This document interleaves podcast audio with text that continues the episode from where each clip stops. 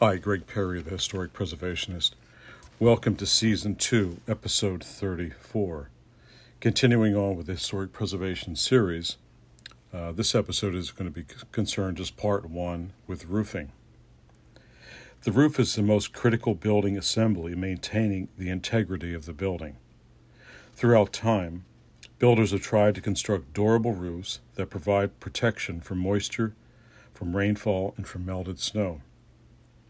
Failure of the roof to resist moisture penetration rapidly leads to the decay of the materials within the building. As moisture penetrates and migrates by gravity through the building, the affected materials are vulnerable to rot, corrosion, staining, warping, and other decay mechanisms, such as mold and freeze-thaw problems. The structural decay caused by these mechanisms can cause further failure of the roof as connections fail and joints open to admit additional moisture. While roofing systems originally were constructed from locally available materials based on traditional building practices, modern roofing practices have evolved based on the type of building being constructed. Many early roofing systems feature a steep, sloped construction that allow water to drain directly from the surface. As time passed, commercial, retail, industrial, and residential buildings incorporated low-slope roofs, often now commonly and inaccurately referred to as flat roofs, into their designs. In modern building practice, a low-sloped roof is one where the pitch is less than 3 inches per vertical rise of 12 inches on the horizontal run. Since one of the main purposes of the roof is to shed water and snow, a flat, level roof would let rainwater or snow melt remain on the roof to eventually penetrate into the building as the roofing material ages and decays. In this regard, even what appears to be a flat roof is actually constructed with a pitch to accelerate drainage from the roof through scuppers along the parapet at the edge of the roof or into sumps having a patch that exceeds 3 to 12 ratio, and this will be referred to as a steep slope roof. A 3 to 12 is steep sloped. So throughout the past 4 centuries, a variety of roof shapes have evolved. The roof became a character-defining feature of the building on which it was located. When altering or expanding a building, it is necessary to respect the historic roof shape and materials to ensure the retention of the historic integrity. Roof construction. Roofs consist of 5 major components: framing, sheathing, cladding, flashing, and drainage systems. Although construction methods varied based on the local tradition and availability of materials, these components can be found in some form of every roof. Durability of the roof depended on 4 factors: physical properties of the materials, the way in which these materials were fabricated, the installation techniques, and regular and timely maintenance.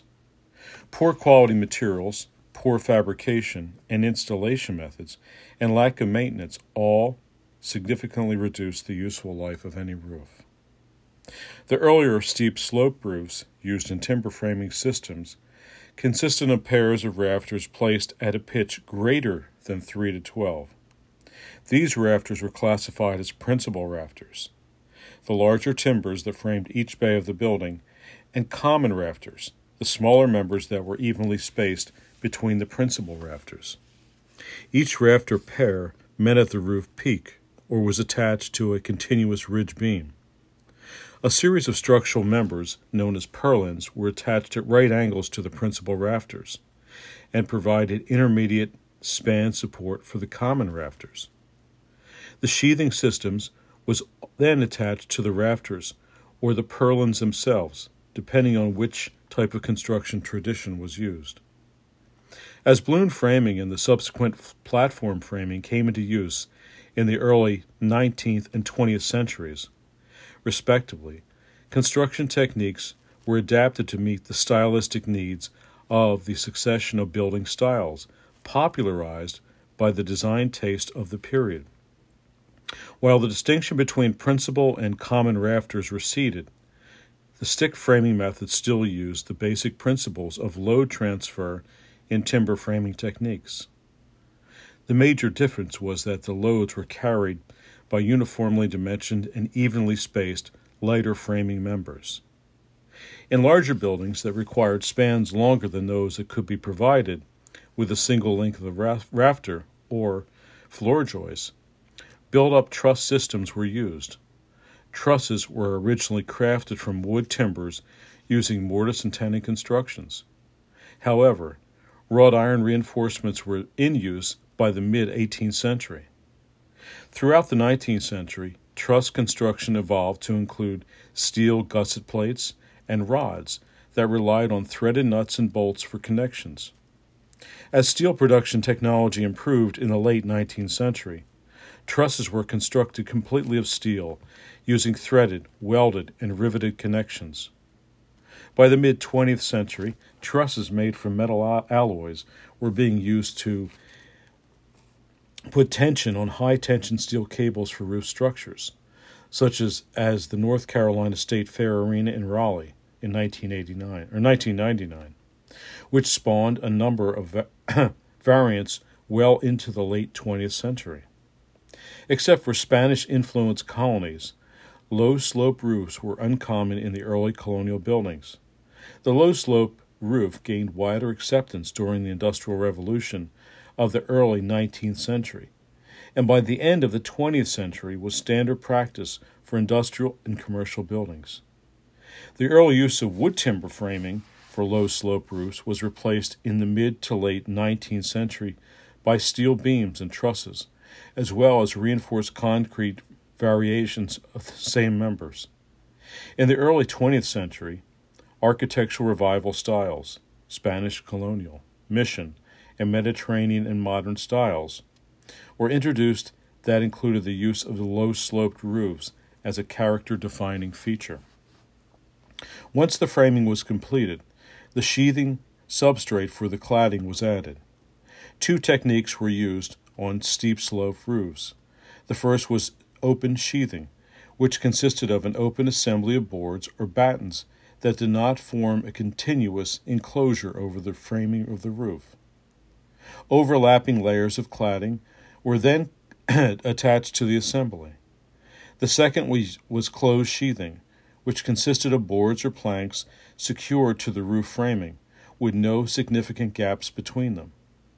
The introduction of metal roofing cladding dictated the use of closed sheathing methods. By the mid-20th century, plywood-based products had largely replaced the use of open sheathing methods in steep-sloped roofs. Although the underside of the sheathing and cladding to dry is important in extending the life of a useful roof, the open sheathing method enabled air to flow through the roof assembly to accelerate drying. To accommodate the ventilation needs of the cladding when closed sheathing was used, the application method could be adapted to include roofing felts or battens and cleats between the roof substrate and the cladding materials. Low-sloped roofs were sheathed with a decking assembly consisting of planks, boards, and when they became available in the 19th century, corrugated metal or concrete, which was poured or precast panels. After World War II, the use of metal on low-sloped roofs broadened to include extruded alloys as part of the cladding sheathing assembly process. Let's talk about cladding. In primitive societies, thatch, bark, and animal hides were used as cladding. Advanced societies used materials that reflected more advanced technology. The earliest of these cladding materials was clay tile. Later materials included slate, wood, metal, asphalt-based products, and rubberized membranes. Thatch was used in the early North American colonies, but practices quickly moved to wood shingles. Documented evidence shows that clay tile and slate were also used in the early colonies. Tile was known to have been made by the Dutch colonies in 1650, but was largely imported from Europe until the 18th century. Similarly, slate roofing was in the use by the mid-17th century, but it was not until 1785 that a commercial slate quarry opened in the United States. Concerns for fire safety by the mid to late 17th century led to wider adaptation of clay tile and slate in more congested settlements, such as Boston and New York. For high slope roofs, tile, slate, and shingles represent the oldest forms of roof systems that were laid up in successive offset layers, where the lower course was overlapped by several inches by the other course. The remaining exposed portion or reveal of any given lower course ranged from a few inches to several feet. The overlapping course protected the joint below it based on the principle that water will flow downward with gravity without being drained back up into a joint. By the late 19th and early 20th centuries, manufacturing processes have evolved to allow the use of stamped and some rolled roofing products. The earliest forms of these were metal panels and strips that interlocked or were mechanically fastened together, as well as bitumen and asphalt-saturated felts and other textiles. Low-slope roofs, previously used only in dry, hot climates, were constructed for many commercial and mill manufacturing along the East Coast due to the demand created by the Industrial Revolution. The continued development of the steel industry throughout the 19th century increased the ability to produce large quantities of rolled and stamped steel and other metal roofing processes for low-sloped or steep-sloped roofs. So by the early 20th century, standardized build-up roofing systems had been introduced for the low-slope roof market that remained the dominant form of the low-roofed construction until the introduction of single-ply membrane roofs in the late 20th century. So let's talk about clay tiles. The use of clay tiles for roofing has been documented as far back as 10,000 years ago in China. Clay tiles can be used to form specific shapes for various common and ornamental roof elements. While it is possible to make a plain tile similar to a flat shingle, these roofs commonly consisted of tiles formed as convex and concave surfaces that were overlapped so the water could not penetrate any of the joints that were there. The most common form of the pantile tile, which had been horizontally orientated to an S-shaped profile that allowed for the convex portion of the overlap, the concave portion of the adjoining tile. While roof tiles were used in early colonial buildings, their popularity waned in the 19th century with the introduction of metal roofing products. Revival styles of the early 20th century brought them back into popular usage. Tile is vulnerable to wind loads and mechanical failure when they are struck by tree limbs or walked on. If the fastening system corrodes or fails, tiles may slide out of position and allow moisture penetration. Clay roof tiles can last for more than 50 to 100 years. In the early 20th century, a number of the title substitutes were developed, including concrete and an asbestos cement combination from the National Park Service. These were intended to make the roof fireproof while making the installation faster, lighter, and less expensive. What appears from ground level to be clay tile may be in fact one of these substrate products. So let's take a look at these possible products. Asbestos cement. So concerns for fire safety and durability led to the introduction of asbestos cement products for both roofing and siding in the early 1900s. Early roofing versions of these products were created using a wet mix process that combined asbestos, cement, and water into a slurry that was fed into a laminated machine to form interlaced layers. These layers were then pressed into flat or corrugated sheets.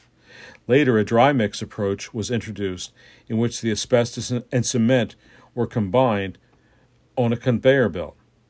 So water was added and the mixture was then rolled under a hydraulically weighted cylinder. An embodying cylinder was then used to create the desired texture. When the product had cured for 24 hours, The sheets were cut, pinched, or seam curled into the finished shape. Color could be added using pigment mixtures or by pressing ceramic granules into the panel while it has been drying for several days. Let's talk about slate. Slate was imported from Europe, primarily Wales, until commercial slate quarry opened in Pennsylvania in 1785. Local slate deposits were known from Maine to Georgia, but lack of economical transportation methods limited their use. As railroad networks explained in the 19th century and Welsh miners who migrated to this country, American slate became more readily available. As the country expanded westward, other slate deposits were found, but the most desirable slate still came from the East Coast. Slate production flourished throughout the 19th century. However, due to market competition from other roofing materials, manufacturers by the end of the 20th century, active quarries remained only in these three concentrations: Vermont, New York, eastern Pennsylvania, and Virginia. Slate is a metamorphic stone that has been split and cut into a variety of shapes and a fairly uniform thickness. Roof slates were made by cutting raw slate blocks vertically and horizontally along the grain and cleavage planes, respectively, into a variety of standardized sizes. Slate varied in hardness and color. Most hard slates could last for more than a century, while softer slates might last for only 40 to 75 years. Colors include black, green, gray, red, maroon, and purple. After a slate was cut, then installed, weathering caused it to lighten or darken to varying, as well as a change color somewhat as materials in the slate oxidized in the sun. Slate roofs were constructed either using open sheathing with a network of battens or laths to which the slate was attached, or using closed sheathing. The individual slate shingles were laid in overlapping offset courses and secured in place using a wooden peg, a wire, or a nail, not commonly ever made in copper, though. The exposed surface was rectangular in shape, but could also have been capped or trimmed into hexagonal, triangular, or semicircular forms. The major source of decay in slate from weathering, chemical components within the slate reached within the water and temperature to form gypsum crystals that could break as the slate apart along the horizontal cleavage plane. The result was seen as flaking or delamination of the surface. As the slate decayed, moisture penetrated it and accelerated the process through repeated freeze-thaw and thermal expansion and contraction cycles. Once moisture began to degrade the slate, the underlying wood sheathing and structural framing became vulnerable to damage as well. Installation problems could occur when the nails were used and driven tightly into the slate, or were prone to corrosion. That was another problem. Expand and therefore copper nails are recommended. A second installation problem occurred when the slates overlapped by less than 2 inches and thereby allowed weather to penetrate past the slate and migrate into the building by capillary action. Lastly, the mechanical force of walking on or something hitting the slate could cause slate to crack or become quite dislodged, very simply. Wood. Wood roofing is typically found on two forms: a board and batten system with a shingle system. In a board and batten roof, the sheathing consisted of boards running lengthwise down the slope of the roof, with the joints between them covered by a batten. A piece of wood also running lengthwise down the slope of the roof. Shingles were thinner pieces of wood that were typically laid in offset overlapping courses between the eaves and the ridge. Shingles have been the more common roofing product on high sloped roofs for many years. Shingles in the early colonial period were shaped to a uniform thickness to present a consistent appearance. A variation on traditional shingles was a shake, which actually was a shingle that had a much thicker and more uniform in appearance. Historically, both types were nailed to open sheathing where the multiple layer overlapping courses formed a weather-tight assembly, and the gaps in open sheathing permitted airflow that accelerated the drying of the shingles after a storm. The introduction of rolled asphalt sheet goods, shingles, and plywood sheathing at the turn of the 20th century began to transition to a method for completely enclosing the roof, and eventually reduced concerns over moisture penetration and increased fire resistance. Wood shingles have been used for both roofing and siding on a number of historic buildings. Throughout the past 4 centuries, perhaps reaching the height of their popularity with the Carpenter, Gothic, and Queen Anne styles of the 19th century, and seeing renewed acceptance with the revival styles of the early 20th century. Wood roofs are susceptible to moisture absorption through capillary action at exposed end grains. Untreated or unpainted wood decays much more quickly on northern exposures and suffers ultraviolet decay on sunny southern and western exposures. The most direct evidence of decay includes curling or spitting, moss growth, dark water systems, and rot. Wood shingle roofs that are properly treated and maintained can last for 25 to 35 years. So let's talk about metal. So initially made from wood, shingles would later be fabricated from stamped or rolled metal pieces that imitated wood shingles or decay tiles in appearance. For irregularly shaped roof elements, such as domes, cones, and bell-shaped roof sections, panels could be cast, stamped, or rolled, and then fastened together. This approach allowed for elaborately ornamental roofing elements that simulated the appearance of more extensive methods.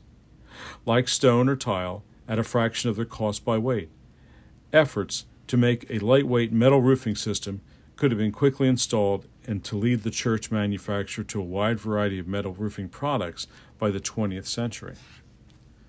Rolled sheet metal roofing products were composed of various non-ferrous metals, such as copper, aluminum, and zinc, as well as coated ferrous metals, such as tin-plated steel. The construction assembly was completed in 3 basic forms.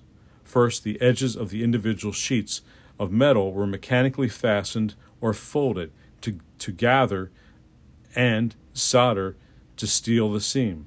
Second, standing seam roofs were composed of metal panels with edges that were bent upward like a U-shaped strip of metal over the common joint between them.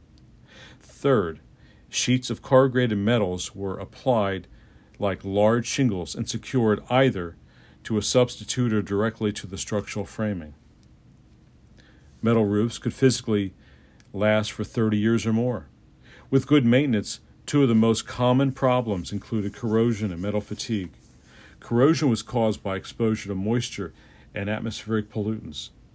That resulted in the short-term staining, streaking, or spitting of the surface, or in the long-term decay positions of the metal roof itself. Sources include rain and snowmelt, atmospheric pollution, bird droppings, the presence of accumulated dirt and planks, moss, grass, small plants that retain moisture in standing around water, and drains and gutters. One specific type of corrosion, galvanic action, occurred when disassembled metals were in conflict with each other. For example, direct contact between a copper object and an iron object causes the galvanic action that corrodes the metal. The long-term thermal expansion cycles common on metal roofs could cause metal fatigue. Over time, as the metal expanded and contracted, stress within the metal and at the concentrations reduced the integrity of the metal. Repeated flexures and buckling caused by creases that eventually began to tear the metal apart. Metal fatigue could be accelerated by walking on the roof, usually high winds and, in some cases, hailstorms. So let's talk about asphalt. The continued search for lightweight and easily installed roofing materials led to the development in 1903. as of asphalt shingles that were made from roofing felt treated with this bituminous asphalt and covered with small stone or colored ceramic granules, and these were shingles. By the mid-20th century, the color of the shingle is dictated by the granules, which also block the ultraviolet energy from the sun and eliminate the fire in appearance. Asphalt shingles have several different configurations. The most common type is a 3-tab shingle, where the tabs strike to emulate, as the previous standard, appearance of wood shingles or slate. Although they are not as thick as those earlier materials, a variety of shingles were introduced in the early 20th century, including hexagonal, diamond, and other interlocking shapes that may no longer become available locally. One recent shingle that has been permitted in historic districts nationwide is the architectural shingle, which is thicker and more durable than the standard 3-tab shingle and has an irregular tab sequence that is believed to better emulate the appearance of historic roofing. Rolled asbestos roof products came into two forms. First, for flat roofs, a build-up roofing system was introduced in the 1850s and was in use by the 1880s across the country. The system consisted of alternating layers of bitumen-saturated felt and a bituminous binder that were installed correctly behind the roof decking. So when sufficient thickness was achieved, the exposed surface was covered with a ballast, crushed gravel, river stone, or other stone to offset uplift forces even when the wind and you're not even blocking the ultra-Italian light. The BUR system continues to be made on many houses and historic buildings to this day. Although the energy committed to be used on these many historic buildings to this day, so they were allowed to, by the 1970s, the female carpenters were just opening up and were creating a development in the late 20th century of alternate energy roofing systems that were less reliant on petroleum-based materials. One of these is the modified bitumen, which in this roofing system, which he can be laid in multiple piles and is secured in place by applying heat, touching, so that the membrane boards to the substrate as it cools. The second form of rolled roofing products consist of rolls of tar paper or building felt that were directly attached to a substrate. Tar paper has been used as a moisture and wind barrier, but more frequently it is used in modern construction. So, and when it's used in this way, it's used as an underlayment for other roofing products, such as part of a BOR system. The product has been known to contain asbestos. Inappropriate mechanical attachment methods, wind shift, and loss of continuity due to wind scouring and ultraviolet radiation to sunlight and temperature extremes leads back to the expansion and contraction of the material, causing it to dry out, break apart, and reduce the overall integrity of the material. Evidence of these problems include brittleness, cracking, and cupping. Poor flashing practices prevent moisture to penetrate the surface and mitigate between the layers of material. In BUR systems, alligator or undulating surfaces containing puddles of water are indicators of declining integrity. Another problem is clogged roof drains and scutters. Longevity varies widely due to this range of thickness and application methods. Residential-grade shingles typically can last 15 to 20 years, while BUR systems may last for 20 to 25 years. So we're going to finish up tonight with a single-ply movement or single-ply membrane. Single-ply membranes systems were introduced in the 1950s in the United States. This system was only slowly accepted until the 1970s, when it was viewed as an ecological alternative to the petroleum-based BUR systems. membrane systems available today compete with the installation and replacement of BUR systems. A common example is ethylene propylene diene monomer rubber roofing, which is essentially a synthetic rubber membrane covering rigid installation placed directly on the roof decking itself. Other single-ply membrane roofs have been made from polyvinyl chloride, thermoplastic polyolefin, and numerous other polymers and elastometric materials in reaction to the failures of earlier production. Like BUR roof systems, single-ply membrane roofs are secured to the roof and are covered with gravel and or ballast stone to prevent wind or ultraviolet damage. Poor installation practices, improper folds, seam adhesives, flashing, and sealants, as well as inadequate maintenance, inspection, and repair, hasten the decay of these materials. Exposure to ultraviolet light, wind scouring, and inappropriate alteration should also be avoided. This family of products should last for at least 20 to 30 years if well maintained. So we're going to finish up. That's Greg Perry, the historic preservationist, signing out. Thanks, everyone, for listening.